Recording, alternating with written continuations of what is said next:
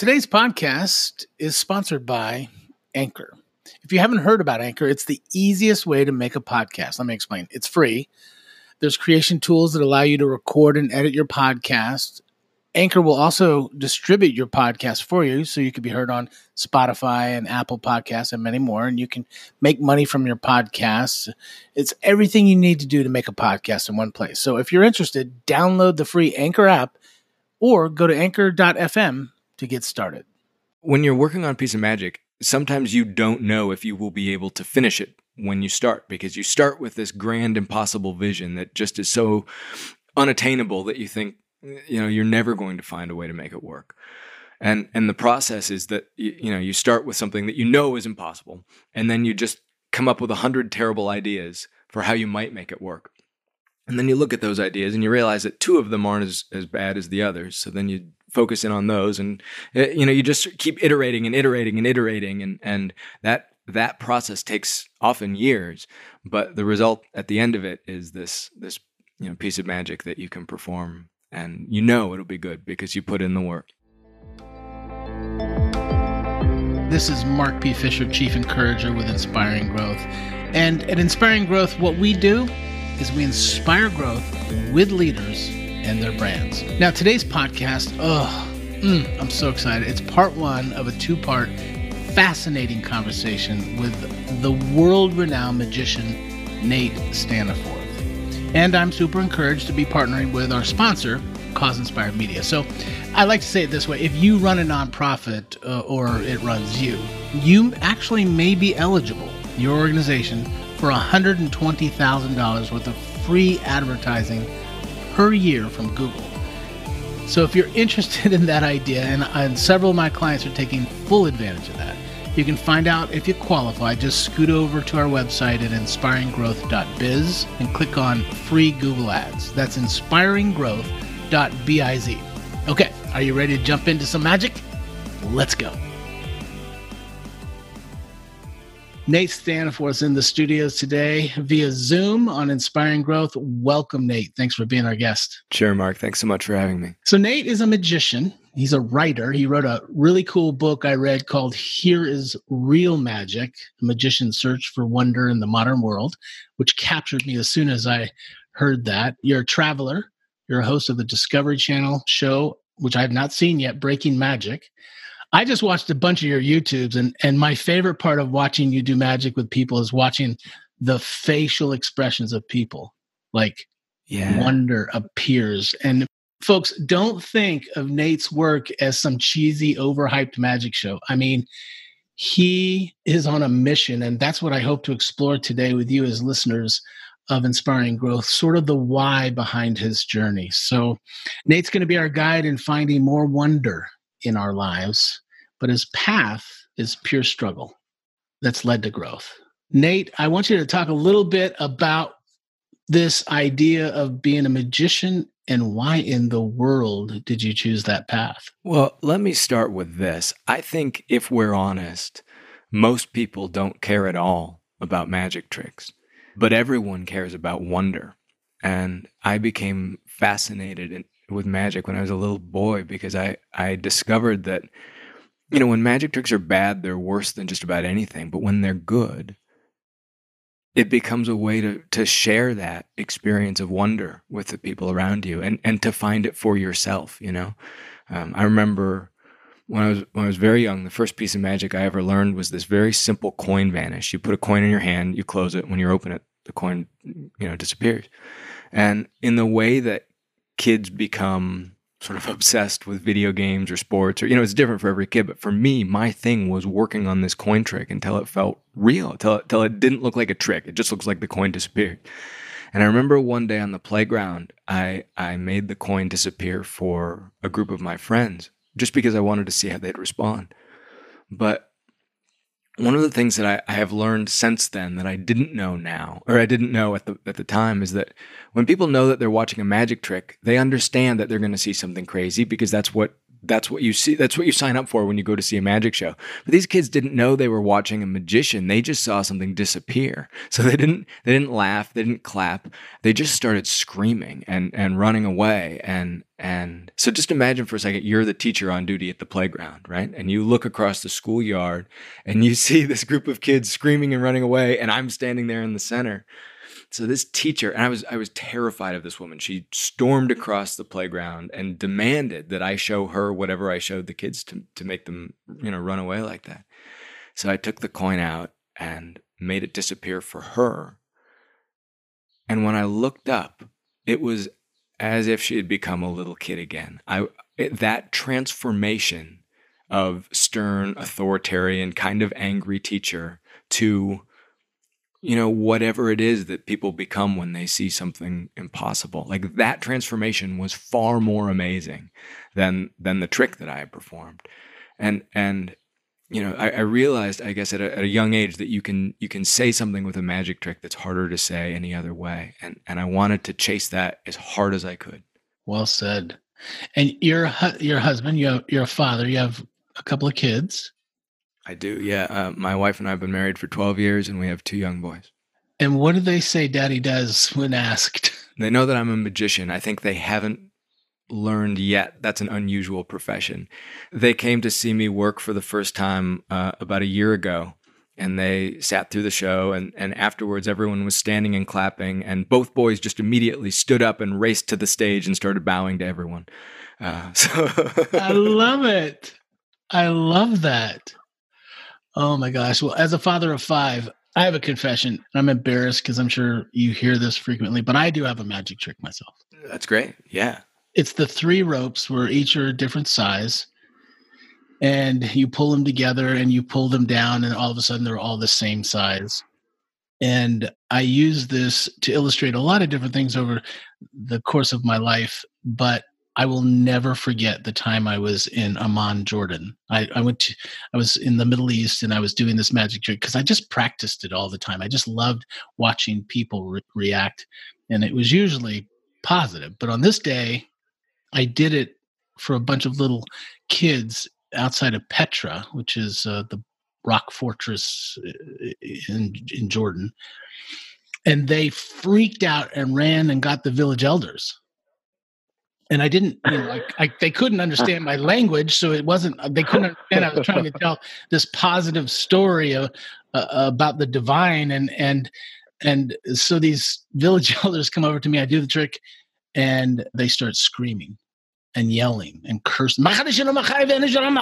And I was like, ah, I'm sorry. I was just trying to entertain your kids. Yeah. So over the course of, of my five kids' lives for the last 29 years, they're like, up, oh, there goes dad again. You know, I think everyone should learn one great piece of magic because with with a good trick, you do see a side of humanity that is normally kept private you know, I think all of us are sort of performing for each other all the time, right? Down to the clothes we wear and the words we use and, and the, the aura that just, just sort of the, the energy that we're giving off to the world. We, we do that in part to shape the way that people see us and interpret what we're saying and the way they think about us. And, and that's, that's a lot of work, right? To, to sort of keep that performance running. And, and one of the things that happens when you see something impossible, is that your brain just doesn't have the bandwidth to keep that performance up any longer. So it falls away. And so as a magician, you see this side of people that is open and unguarded and unprotected and and it's it's the most beautiful part of the job. I remember I, about a year ago I went to do magic at a maximum security prison and when I walked in they wanted nothing to do with me. You know these were guys who were in prison for life. And before I did anything, it was tough, hostile, antagonistic, aggressive. And then the magic happened, and it was like a switch flip, and they were just jumping up and down. You know, it, it was, and and who else gets to see that side of those people? And uh, I, I don't know. I I highly recommend. You just need one. You don't have to. You don't have to become a magician. You just need one really good trick. Well said. Well, listen, folks, if I was you, I would be pausing the podcast, I'd be running over to YouTube, and I'd be watching the tricks and magic and wonder and amazement. And when you do this, look at the faces of people. Yeah. Nate, tell that story at the beginning of your book about that college audience at the I think it was a it was a bar. Yeah, let me say this. I I've toured the US since I was what, 22, 23, something like that, and have seen you know, some of the best and many of the worst venues in the country, right? Just all over bars, clubs, colleges, universities. And the book that Mark referenced, Here's Real Magic, starts out with a story from from a time I was performing at a college on a bar it was a bar that was on campus in their student student union, or, or I don't I don't remember what they called the building, but it was something like that. And the audience was about equally divided between people who had come to see me perform and people who just come to have a drink. And and so you know every audience is different, but this on this particular night, it was a much bigger effort to to bring them over to my side. And I have just sort of learned in my time as a performer that when you're faced with a, a tough audience, sometimes you just have to fight with them and and sort of you know win their attention by shocking them into um, silence. And so I walked out on stage and. Uh, you know, and people were booing when they read my introduction, and and I just like I, I walked out on stage and identified the toughest looking guy in the room that I could find, and I climbed up on on his table. And so I'm I'm standing now in the middle of the audience on this guy's table, and that got that got their attention. You know, they weren't expecting that. And then I did a piece of magic with him directly you know because one you know one of the lessons that you learn is the the social proof that comes from seeing other people's reactions in a show is a big part of uh, a live performance and so if you can get you know if you can get the toughest person in the room to respond with what what you're doing that gives a lot of permission to everyone else in the room who might not initially want to be seen as thinking that your magic show is cool. You know, if you can if you can impress sort of the alpha figures in the room, it it it gives this social permission to everyone else to sort of let their you know to, to connect with it and and so that's that's what i did and and on that night it it worked particularly well and after the piece of magic this show that could have been a disaster turned into a really fun night and and folks what nate did was essentially call out multiple people from the audience to give him a number. And he had this guy having a hand on Nate's wallet. And so everyone calls out these random numbers, and I'm sure you could tell it better. I mean, I could read it from the book, but this is my remembrance of the experience of reading it because I didn't even see it. This guy who you've chosen, the alpha male of the room, has his hand on your wallet. People are calling out numbers. He then randomly, he then you say to the guy, I want you to open up my wallet, pull out a lottery ticket, and he reads off the numbers from this lottery ticket, which match exactly everyone in the audience's numbers, right? Kind of like that. Yeah, it's a good trick, but I've stopped asking how. I just my my reaction is that is amazing. That that one piece of magic, without exaggeration, was was six years of work, and uh, yeah, you know it. When you're working on a piece of magic, sometimes you don't know if you will be able to finish it when you start because you start with this grand impossible vision that just is so unattainable that you think you know you're never going to find a way to make it work. And and the process is that you, you know you start with something that you know is impossible and then you just come up with a hundred terrible ideas for how you might make it work. And then you look at those ideas and you realize that two of them aren't as, as bad as the others so then you focus in on those and eh, you know you just keep iterating and iterating and iterating and and that that process takes often years but the result at the end of it is this this you know piece of magic that you can perform and you know it'll be good because you put in the work. Six years. I mean, that is a testimony of persistence. Yeah, magicians are a stubborn folk.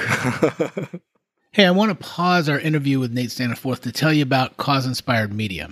If you run a nonprofit, or as I like to say, it runs you, you might be eligible for $120,000 worth of free advertising from Google. So if you're interested in finding out if you're eligible, go to inspiringgrowth.biz and click on free Google ads, and we'll contact you to see whether or not your nonprofit is eligible for this fabulous grant from Google. Now let's jump back into the show. I have a friend of mine who who made this observation one time. Please don't judge me by the chapter of my story you walked in on. Wow. And I thought it was so relevant. Eh, you know, when we look at you, when I look at you, I go, "Oh, this dude's on YouTube. He's doing he's doing national tours. He's written a book. He's made it. He's he's done it." But you didn't just that chapter. I mean, I walked in on that chapter. Yeah. Do me a favor. Go backwards a little bit in your story and talk about the days early on when you were trying to make it in LA and what happened. Oh, yeah. I mean, I'm honored that that's your impression, but I think if you talk to anyone who's had any kind of success, especially in the entertainment world, but but probably in any field, mm-hmm.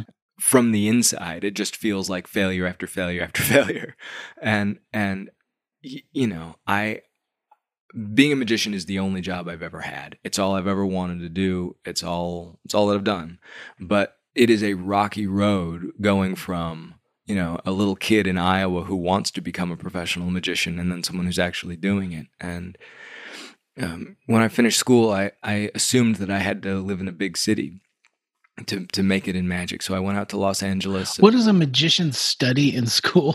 Uh, I, you know, I went to school on a, a acting scholarship because I originally thought that studying stagecraft would help me become a better performer. But you know what I found is I found pretty quickly that I was learning far more from the the performances that I was doing, from doing magic at bars and frat parties and sorority parties and in the dorms. You know, there there are a lot of opportunities to do magic as a college student, and and that's where I was learning. And so I I switched over to study history and religion, and just because I was interested, um, but but I knew full well that when I left school I would be a magician. I wasn't I was in college to learn, but uh, it had nothing to do with the job that I wanted when I was done. So I finished school and I went out to Los Angeles. And my plan, which failed spectacularly, was to rent a theater and and do a show. And and you know, I I, I wonder if you've heard of Malcolm Gladwell's theory of ten thousand hours of excellence. Are you familiar with this? Where where what it takes, you know, to attain mastery of a, a skill is 10,000 hours of dedicated study and practice. And I hit my 10,000 hours the summer I turned 22. So, so when I was a teenager, I was just, it was, you know, I was obsessed. It was all, I woke up early. I practiced before school. I practiced during school. I'd come home and work on my craft, sleight of hand, technique, performance, you know, just all of the, the skills that you need. So I thought you know that's in order to succeed you just have to to learn the right skills and, and then success will just come so my plan was to uh, rent a theater and put on the greatest show anyone had ever seen and my only my only marketing was to i printed a thousand postcards and I was just going to wander around handing them to people and then trust that that would lead to people coming to the show. Turns out that's not really how it works. And so that began this three month spiral towards financial insolvency as nobody came to the show, or maybe a couple nights. I think the most people I ever had in the audience were 20. And one night, one guy came. And when he discovered he was the only person in the audience, he just stood up at the beginning and asked for his money back and left. And and it it was a a sobering, sort of crashing catastrophe of a realization that that becoming good at something and being able to make a living at that thing are, are sometimes wildly different. And just because you're an artist doesn't mean that people are ready to listen to, to the work you, you have to make or the things that you have to say. And yeah, it was, it was rugged. It was, it was rough. I can't remember. Were you married yet? I can't. Were you? No, not yet. Uh, although uh, my wife Catherine was doing a an internship at UCLA that summer, and so it, you know it was funny. She lived in Westwood, where UC, the UCLA campus is, in student housing, and and that I mean it's a beautiful part of the city, and it sort of feels you know there are good restaurants and there are parks and nice places to walk around. And I lived on the same street, Santa Monica Boulevard, but about 45 minutes east uh, in a neighborhood that was not at all, you know, nice in, in sort of any meaning. Uh, you know, it was just there were bars over all the windows, and and uh, the only way I, I remember sitting in the courtyard of the, the building and, and reading because there I, at least I could see the sky and the sunlight. And uh, um, you know it was it was a it was a rough time but I learned a lot. And and just by luck one of the few people who came to my show was able to you know connect me with um, an agent. And and then I ended up having the the opportunity to tour on the college circuit, which which was a big part of my career for a long time. So so it ended well. I learned a lot in that that very short period of time. Like this is going to be far harder than I thought. It, no one's going to hand you anything. Um, a career isn't just something that you prepare for; it's something that you have to build piece by piece. Oh, say that again. Well, you know, because, because I, I had been operating on the assumption, sort of like the field of dreams model, right? If you build it, they will come. So so up until that point, I had I had built my entire life around becoming the greatest artist that I could be. So I was reading all the time, I was writing, I was, you know, creating new material and practicing and inventing. All of my energy went into the craft, which is great if if you have a way of sharing that with people, but but I realized that it wasn't just enough to print a thousand postcards and, and send them out into the world. That that um, you know you can have an audience but sometimes you have to go out and, and build it one person at a time. And one of the things i hear in your story is that the, the power of just one person believing in you. Yeah. Like there was this yeah, one person right. that said wait a minute you've got something.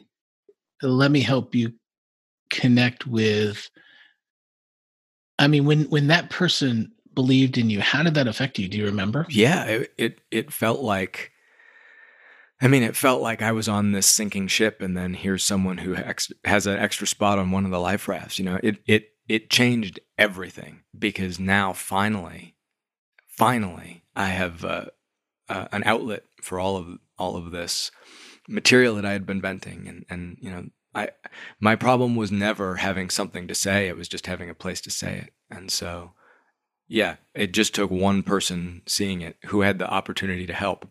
Um, and and the, the thing is, you never know who that person is or, or when it's going to when it's going to happen. And this is the thing, inspiring growth listeners, that I want. I, I mean, Nate's story is a story of somebody believing in him and setting him on a trajectory, but looking for that person is often a futile attempt to find someone that believes in you. I, I heard it once said that um, a psychologist said that our self image is often shaped by what the most important person in our life thinks about us. Wow. And if we're if we're waiting for that person, that affirmation, whether it's a parent or some guy in LA or whatever it is, it's a it's a it's a struggle finding that. And so when I listen to your story, Nate, I hear, hey, I'm gonna be who I'm gonna be in all of how I'm wired. Um, and hopefully hopefully the gift to the world will be discovered. But here's the thing, inspiring growth listeners sometimes we're that person.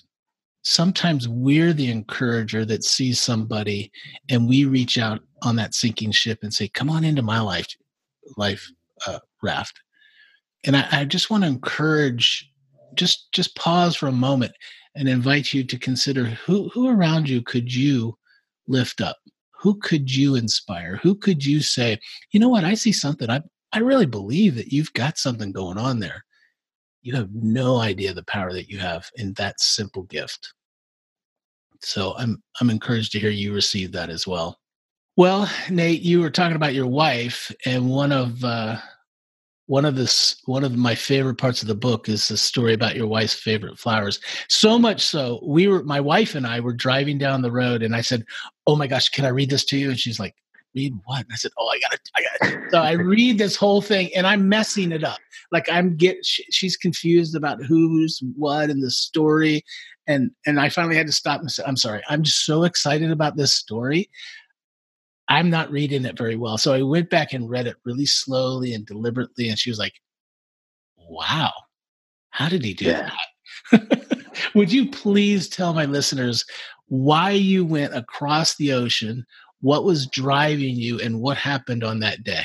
Yeah, so the greatest magician in the world is a man named David Berglas, who's he's in his 90s now, uh, and and he used to be a superstar in the UK. He was before even before television, um, before the BBC. He did magic on the radio. How do you do? Ma- I mean, so many things I want to say right there. I'm not gonna. I'm not gonna. I'm not gonna interrupt. But please, please, how do you do magic on the radio? That just is crazy. Just consider for a second that one way of looking at magic is as a form of storytelling.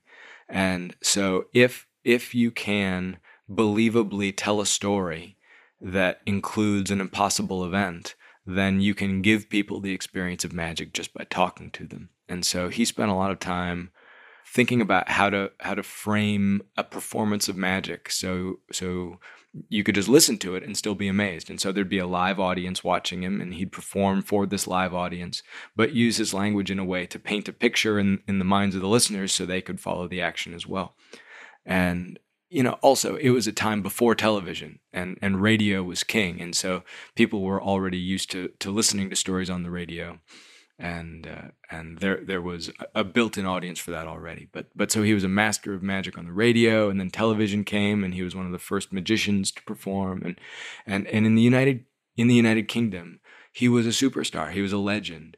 Uh, and then at the height of his powers, he he just disappeared and retired, and and uh, devoted his time to his family and and uh, you know he, he'd perform magic he had performed magic that no one in the world could explain and and magicians from all across the globe would fly into to the uk to to watch him perform and you can read the letters that they wrote or the accounts of his work that they they uh, took down and it's just it's it's unbel- it's it's so different than the other magic that was being performed that it's as though he had just created his own school of magic, his own out, out of whole cloth, right? Just out of his imagination. And and it was so good that no one could explain it.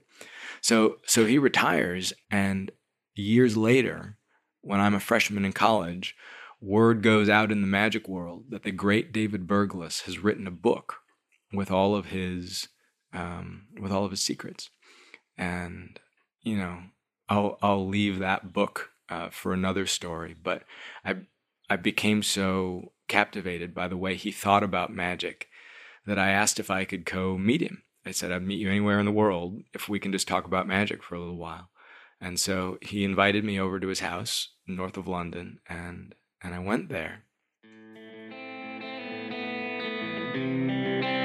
Hey, folks, thanks for listening to Inspiring Growth and our first of two conversations with magician Nate Staniforth. I know it's crazy to break it up, but I want you to come back and listen to the second part of our interview. Hey, I want to thank Dylan Garvin uh, with his company Studio D Podcast Productions for editing today's episode, and for our sponsor, Cause Inspired Media. If you run a nonprofit and you're looking for $120,000 worth of free advertising from Google, you know what to do. Go over to our website, inspiringgrowth.biz, and click on free Google ads, and we'll see whether or not your organization qualifies. Hey, two things before you go. I'd love to hear from you.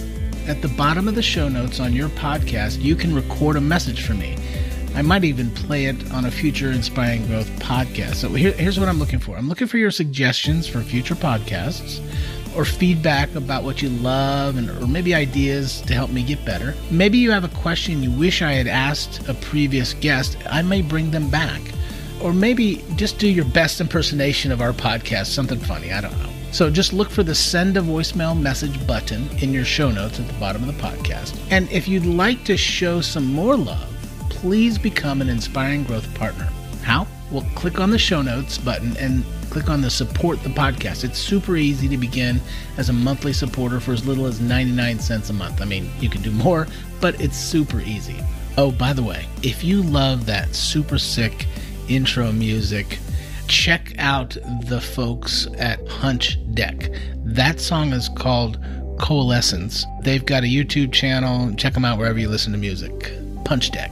Hey, thanks for listening. I'm Mark B. Fisher, and remember, our best connections with others happen when we are kind, present, and ask good questions.